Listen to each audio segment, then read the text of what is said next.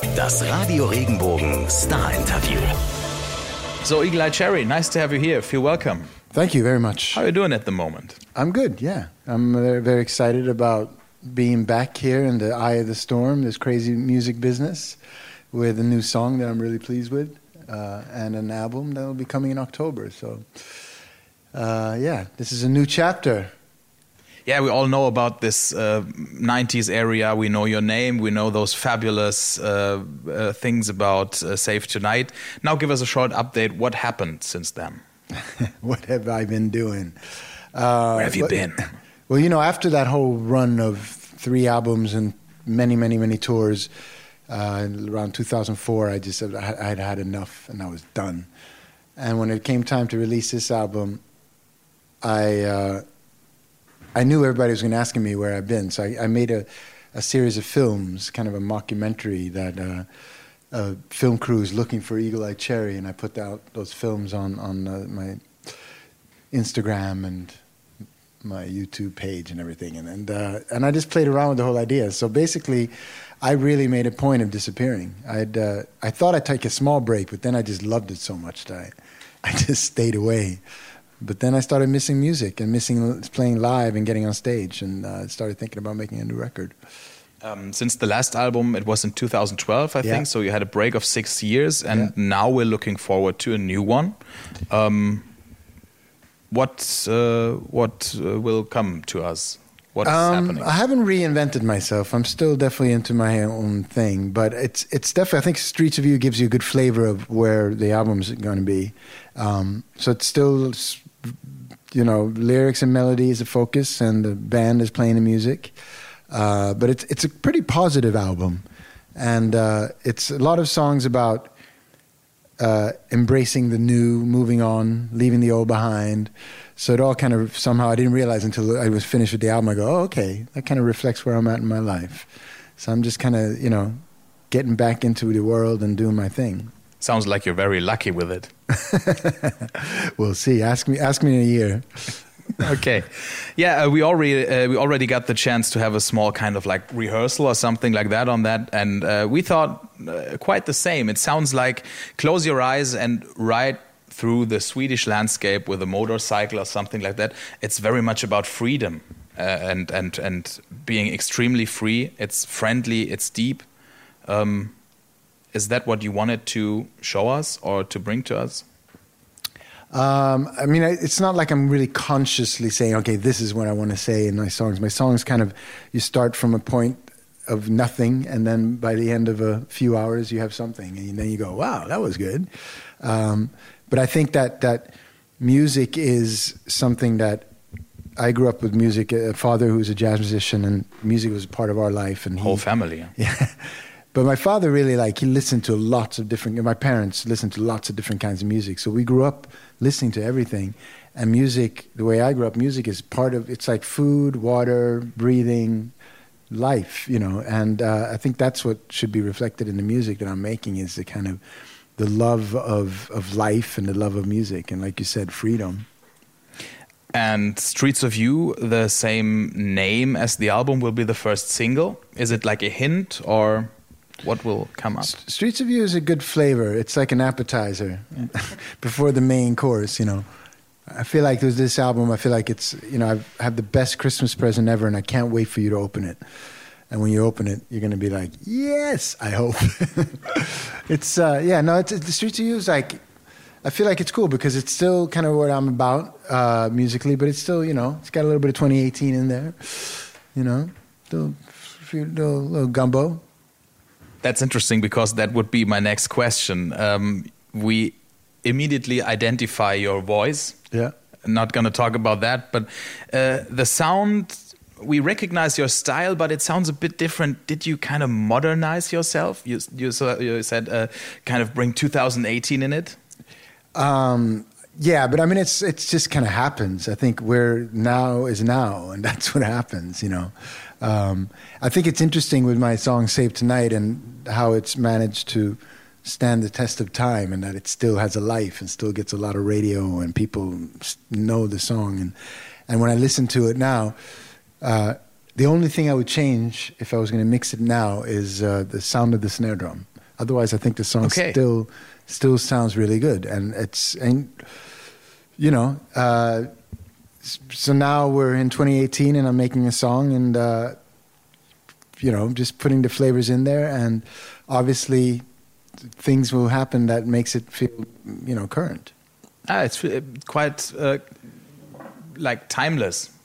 When you say you only change uh, the, the Yeah. snare drums, it's quite timeless. Yeah. So I, I hope I'm doing the same thing now. But I, but I think it's it's uh, obviously my, the feeling for me coming out is like being a having been a bear sleeping in a cave, and the whole music scene has changed, you know. And uh, it's it's uh, the biggest change, obviously, is as we know with, with uh, you know streaming and uh, the social media and that whole thing. Um, but also, there's a lot less guitars around, you know, in, in modern music.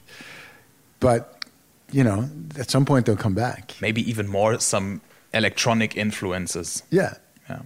The whole EDM thing is really kind of taken over in a lot of ways, and, and lots of songs. You know, if you look at lots of stuff, it's kind of it'll be modified into that direction. You know, even Ed Sheeran and stuff will do that. You like that? I like I like a lot of the songs m- melodically, and and uh, I think there's some really great hits and and the choruses and stuff. But I still I am still a fan of a group of people playing music together. So when I go to the concerts, I still want to see a band on stage playing together. So that, that's the only thing. As long as people do that, then I'm happy. Love what they do. Yeah. Do you still live in Sweden? I still live in Stockholm, yeah.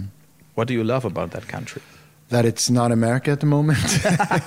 I miss New York a lot. I still go there a lot. I had periods where I was living there again, but now it's so crazy with the world and where it's at, and America is really going nuts. So um, Stockholm feels like a good place. I'm a father now, and uh, what's great about Stockholm is not only is it a beautiful city, but um, it's also a really good music scene there. There's lots of really great musicians and songwriters, and so it feels like it's a good place to be if you want a calmer way of life, but you still need to, you know, do what you got to do. And, and uh, Stockholm gives me both.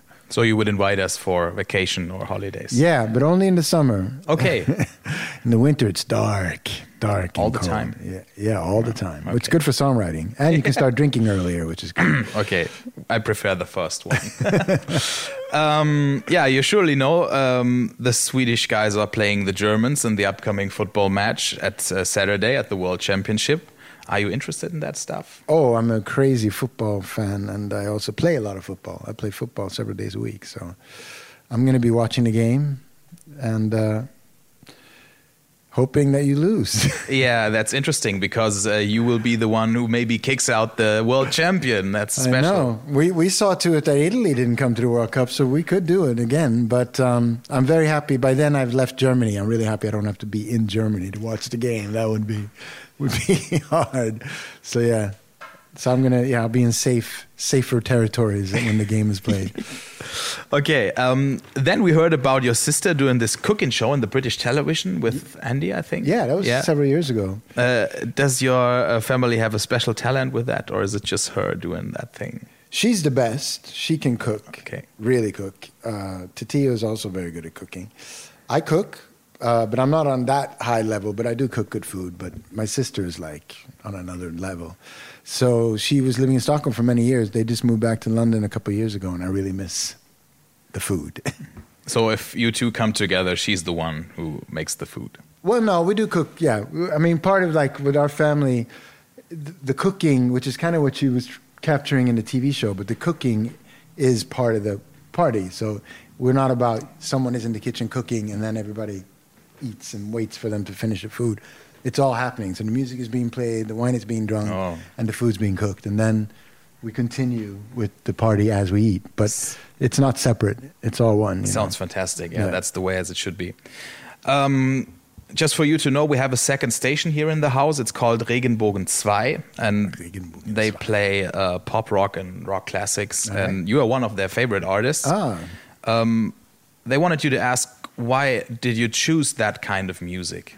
Ah. Why not jazz or something That's a like good that? good question. Yeah. I think the music chose me, but it took a while before we found each other. Um, yeah, I grew up listening to so many different kinds of music because I'm a real mood listener. So depending on what mood I'm in, will decide what I listen to. And uh, what happened was I was starting to realize that I wanted to make music as as a, the front man because I'd been a drummer in different bands and done different stuff, but I started realizing that I really enjoyed writing songs and then I'm telling those stories. And I was kind of in between New York and I started going to Stockholm a lot because I was kind of getting into that scene as I was telling you earlier. And then I would live secondhand because I had nowhere to live, and uh, I borrowed an apartment for a few weeks and that apartment had a guitar hanging on the wall. And that is an instrument I hadn't really tried out. I've done like programming and sampling and, you know, doing the drumming thing. And I picked this guitar up and I started playing, and it, that was it. I was like, wow. Because of something about writing and sitting with a guitar and just doing it that way without anything else. And then you just write the whole song with the guitar, and then you move into the next realm. So that was it. Then I realized that's where I'm going. So let's face it, it was destiny. oh yeah, and it's crazy because Save Tonight I just wrote one afternoon, and I just think about that sometimes. What if I wouldn't have stayed home that day? Because I was supposed to play a football game that day, and I didn't do it. What if I would have gone and played football instead? Great story. Thank My whole life that. could look so differently. Yeah. Um, did you have any idols for playing music? Uh, yeah, of course. I have lots of people that I love, um, but I think when when I went through that transition, as I'm talking about with discovering the guitar, I started then listening to music I hadn't really been listening to. So I hadn't really been listening to people like Bob Dylan or Neil Young and uh, Tom Petty, which I think is is you know one of those people I really love because I think Tom Petty really got the balance between rock and pop. That he had he had a real pop sensibility in his songwriting, but he was still in that kind of American rock package, you know, uh, and.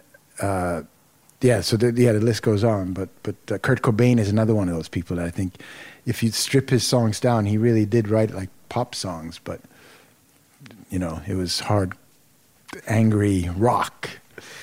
Uh, I hoped you would mention uh, Carlos Santana because uh, I hope you take it as a compliment, but I think uh, you kind of look like him if he was your age.